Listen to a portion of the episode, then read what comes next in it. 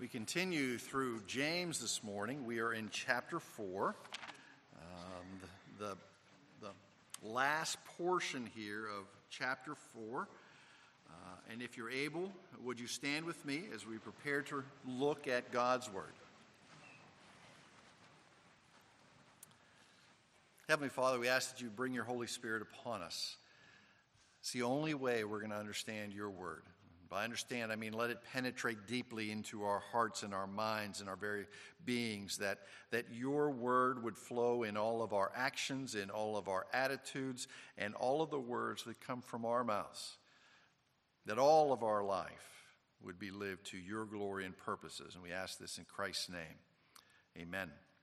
So, James chapter 4, verses 13 through 17. Come now, you who say, Today or tomorrow we will go into such and such a town and spend a year there and trade and make a profit. Yet you do not know what tomorrow will bring. What is your life? For you are a mist that appears for a little time and then vanishes. Instead, you ought to say, If the Lord wills, we will live and do this or that. As it is, you boast in your arrogance, and all such boasting is evil. So whoever knows the right thing to do and fails to do it, for him, it is sin. This is God's inspired word for us today. So please be seated.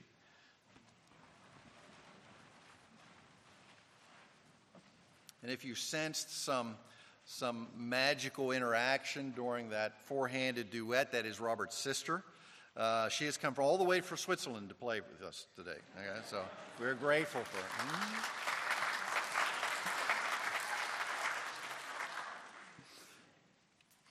All right, James, in the first portion of James chapter 4, he talked about the need for humility. You want more grace, then, then be more humble. That's, that's basically what he said.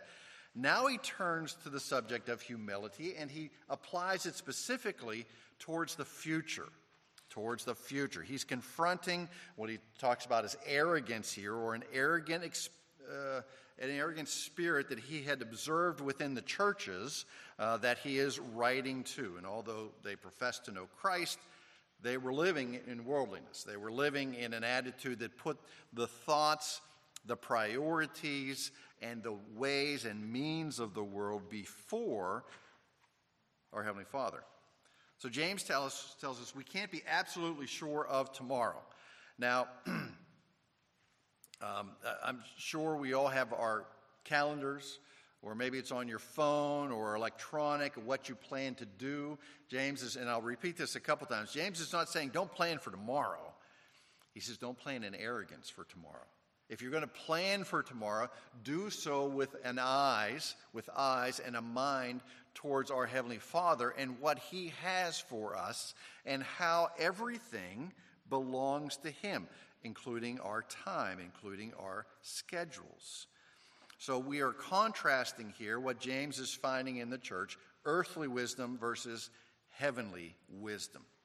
So the people that James seems to be uh, talking to in specific, specifically here would be merchants or those who are maybe perhaps the wealthier Christians. Remember, the church in the first century was made up um, in a majority sense of the poor and of the lower classes, but there were some of the rich who were there as well. So maybe he's referring to these merchants here, and, and being merchant is not good or bad here. Buying or selling is not good or bad, it's listed here. When business is good, merchants prosper.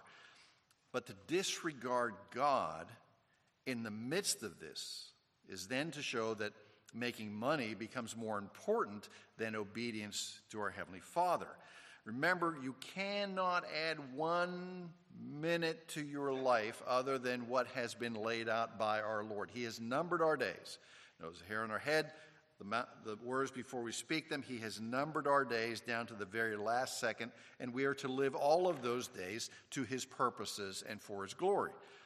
So, as we pursue our livelihoods and as we seek to make the best use of all He has given to us, we have to keep His sovereign will in mind and understand what is eternal. So the businessmen were not keeping thing, the eternal things or the sovereignty or the providence of God in mind. They were simply arrogantly assuming that they had the control over their own destinies. Now, that is the American way. You lift yourself up by your bootstraps and, and make your way, and, and that's the way we think. But as believers, we understand that is under the umbrella of the sovereignty of God. And we think, yeah, I'm going this way and I'm going to do this. But we always have to be ready for him to say, Oh, Rand, I want you to do this. Well, Lord, I really didn't plan on that. Um, uh, you know, I've got other plans. He said, No, this is where you're going to go because this is what I have in store for you.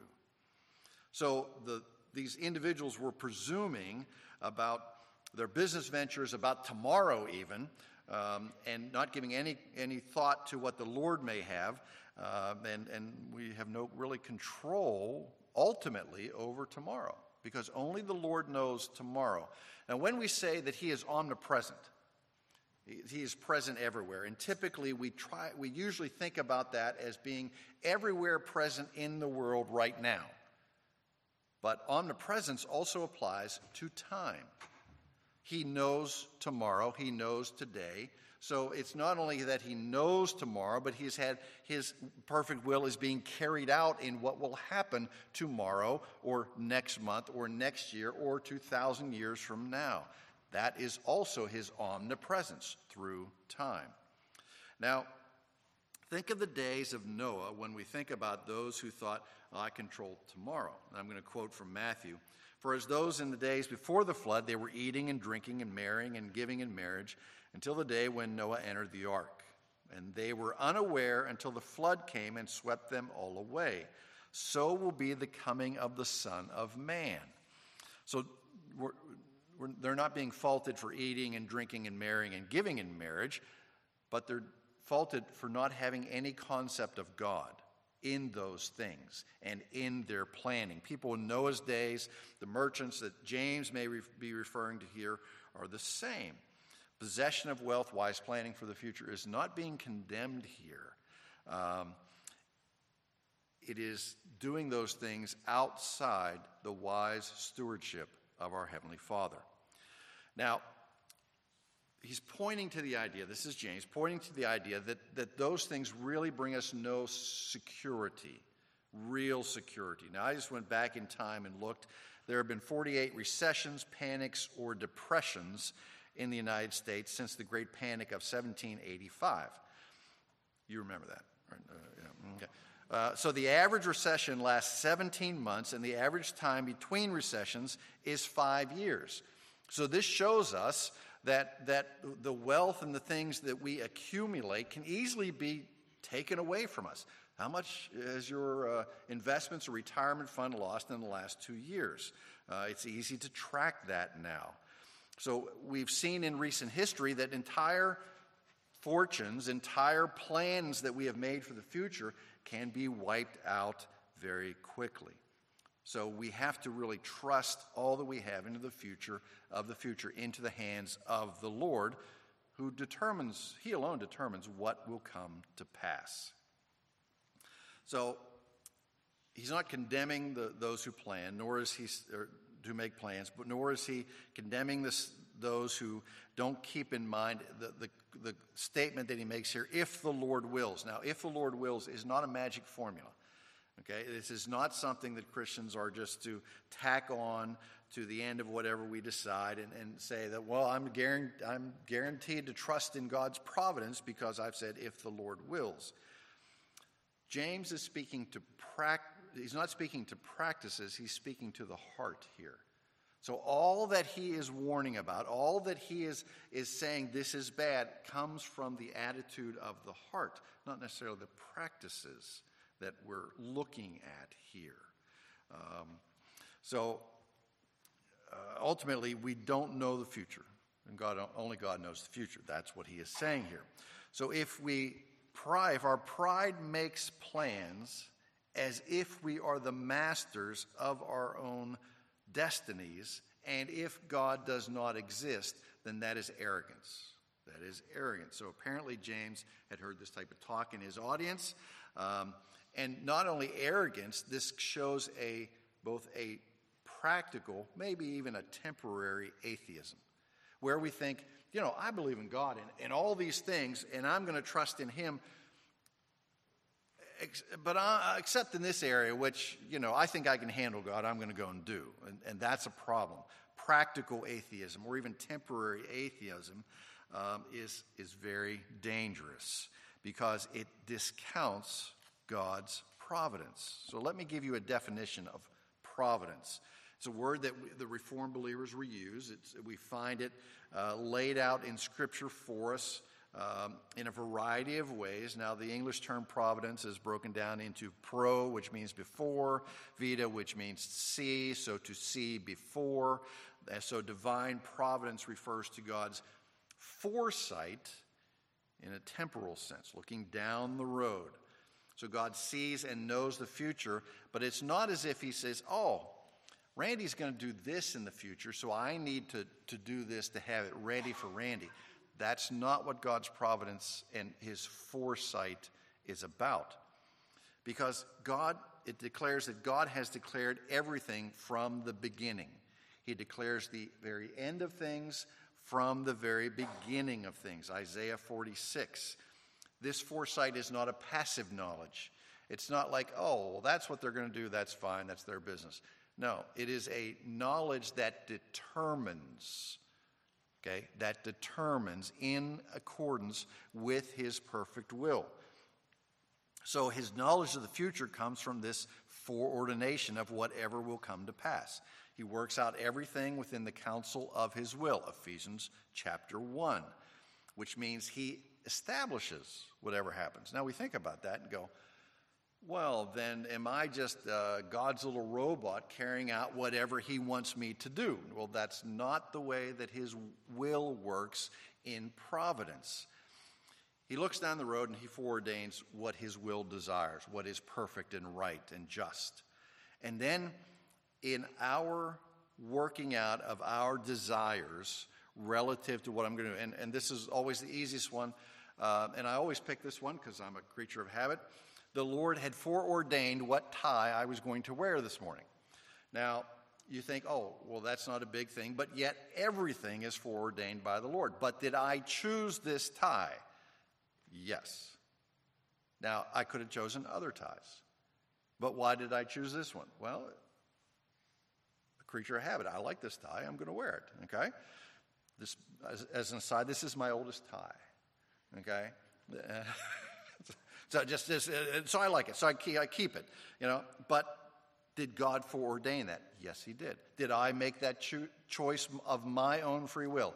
I did. Those two things may sound like they're at opposite ends, but yet my choices only fulfill what God has laid out. He did not make me do that. He did not make me choose the tie, but yet I chose it. It furthers His perfect will. So, Let's look back at the passage, verse 13. Come now, you who say, Today or tomorrow we'll go and do such and such. Time is in the Lord's hands. He stands outside of time, and He is the God of time.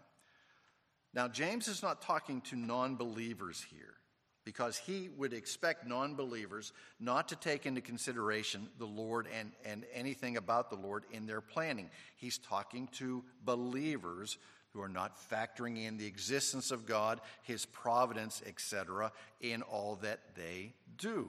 This is practical atheism. So, is this kind of planning for the future sinful? Is it something immoral to say, well, we're going to travel next month, so I need to make reservations? Uh, we all like to make reservations so that when we get to the hotel, they go, oh, Mr. Jenkins, I don't know who you are, and we don't have a room for you. No, I like to get there and walk in and have a room? Do we, is it sinful to say in a business, I want to go open this area and we're going to pursue this? No, of course not. Every businessman would say those things are acceptable. They're not in and of themselves immoral in any way. No principles, no spiritual practices are violated. In, in fact, most businesses are well aware of the unpredictability of things and, and the necessity to plan and to, to, to try to reach expectations. Um, if you have uh, investments, um, then you know that you get these booklets that tell you uh, every month about expected uh, earnings and, and how much they, they're doing and where everything is. And, you know, it's, it's not my area, so um, uh, I get them and they go in the trash. Uh, but I get them and, and they tell me what they're expected to do over the next quarter or so. And it, it often states, and this is, I just quoted from one of the things that I get in the mail our stock price may fluctuate based on the factors beyond our control. Okay? Uh, yes, it will. so, corporations and, and investment firms are highly attuned to the unexpected things, the fluctuations that may happen. We don't particularly like fluctuations, but they are ready for them, apparently. Uh, so it is good practice to plan, but to plan under the rubric that God has His will, and it will happen. So the issue here is not necessarily what is said so much as what is not said. And what is not said reveals the real problem that James is talking about no mention of God in their plans. It is foolishness to ignore the will of God in our plans. Do we know the will of God? You know, it would be great if every morning, you know, we went to bed with a blank sheet of paper at night, and every morning that God had, just like Daniel in the writing on the wall, put his finger down and, and laid out our plans for the day. Now, that would be good. Okay. Now, you may go and go, Oh, I really didn't want to do that today, Lord. Can I do something else? No, this is the plan. Okay. And you need to address that. But he doesn't. He gives us these, these greater purposes and things in his word, and then we have to work those out each and every day. How is my life to give glory to God? How can I give glory to God in my business practices? How can I give glory to God in my marriage? How can I give glory to God raising my children? How can I give glory to God in my personal leisure time? Those are all what we should be focusing upon. What will tomorrow bring? Well, I don't know what tomorrow brings. I've got my plans, but is God convinced about my plans? You know, no, he is not. Okay. Ecclesiastes, and that's what James is kind of referencing here when he says we're, we're really just vapor. Okay, we're here a little bit and then we're gone a little bit. Uh, life is short, and pursuing material blessings and the things of this world. Remember, Solomon's basically said, Been there, done that, didn't find any joy in it, didn't find any fulfillment in it. And this was a guy who had everything that you can imagine in this world. The merchants have not asked about the meaning of life, not asked about the length of life, Proverbs 27. Um, they talk about the future as if they have absolute control over it. There was a guy in the Old Testament who stood on, his, uh, on, on top of his palace one day and he said, Look at what I have created. Look at this world which I have built. Remember, his name was Nebuchadnezzar. Okay?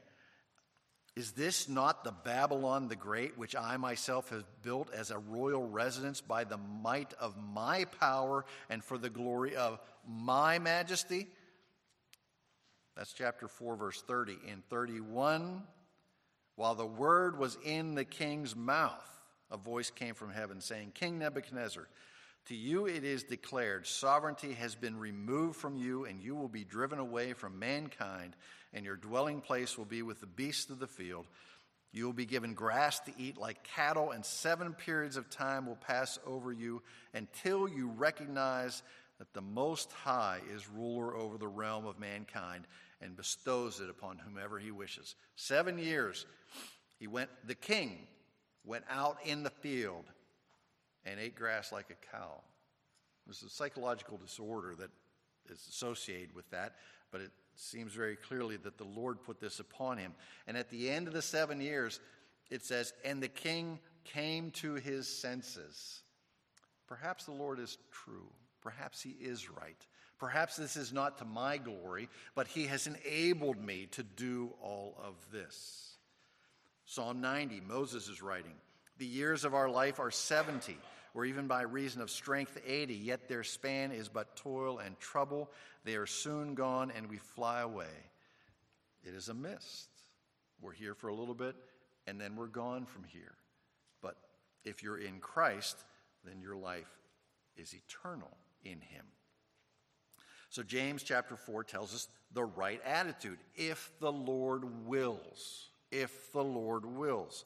So, some churches uh, and, and uh, kind of use it as a cliche, and people, perhaps you've heard people say at the end of every sentence almost, uh, well, if the Lord wills. Or in Pennsylvania, it's if the Lord wills and the creek don't rise. That's what we used to say, okay? We repeat it after every every phrase almost as if it's a guarantee that we understand and accept God's providence. So he isn't just saying that Lord willing, you know, creates a mindset, anything like that. Um, it doesn't guarantee the right attitude of our hearts, but that is the, in a sense, the rubric under which all of existence is. If God wills this, we will do it, and we will prosper in it.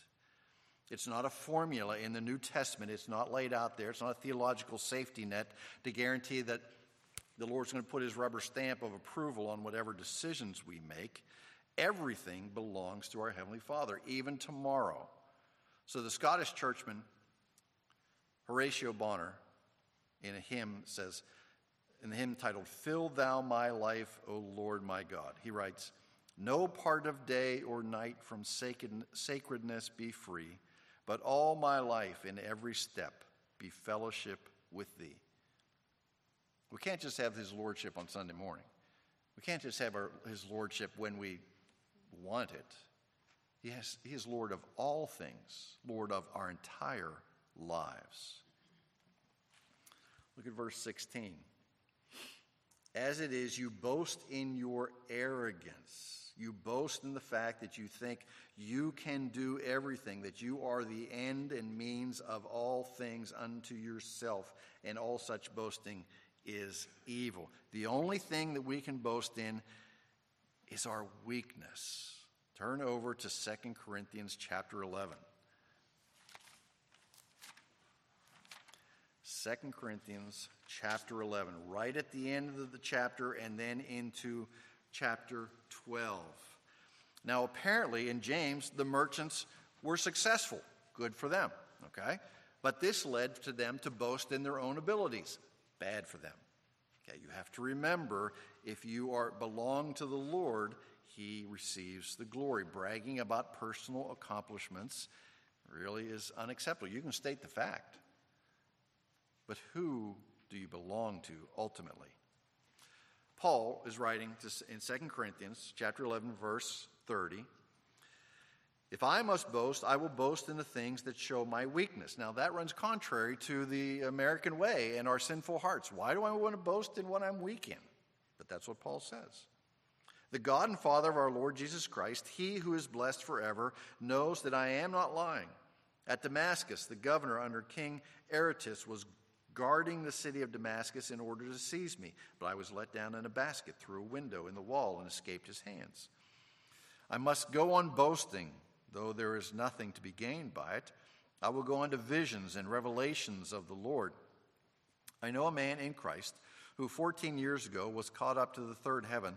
This is Paul writing about himself, but he doesn't want to say himself there. Whether in the body or out of the body, I do not know. God knows. And I know that this man was caught up into paradise, whether in the body or out of the body, I do not know, God knows. And he heard things that cannot be told, which man may not utter. Now, just stop there and think.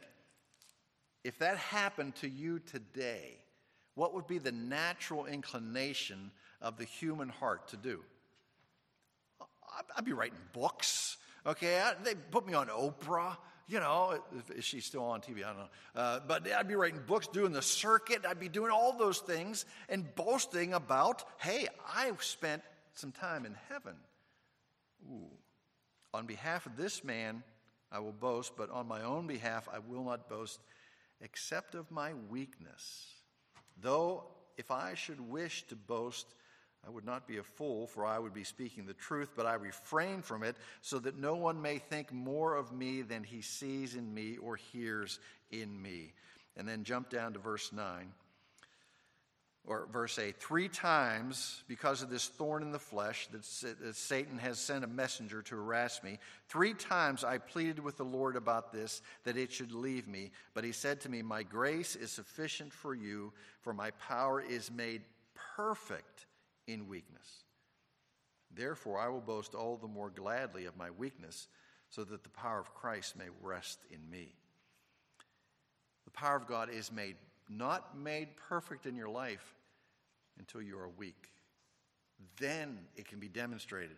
And, and I just think of so many of the great missionaries who went out throughout the world in the gospel, and the world would not have picked them to be successful. Such was their weakness. Such was the success that the Lord brought upon them. So, we come to the last verse here in James.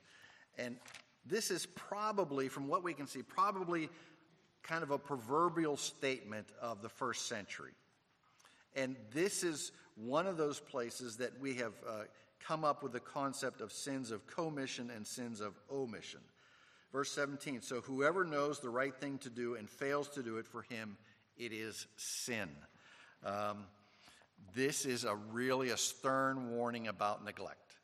About neglect, whether it be sins of commission or omission.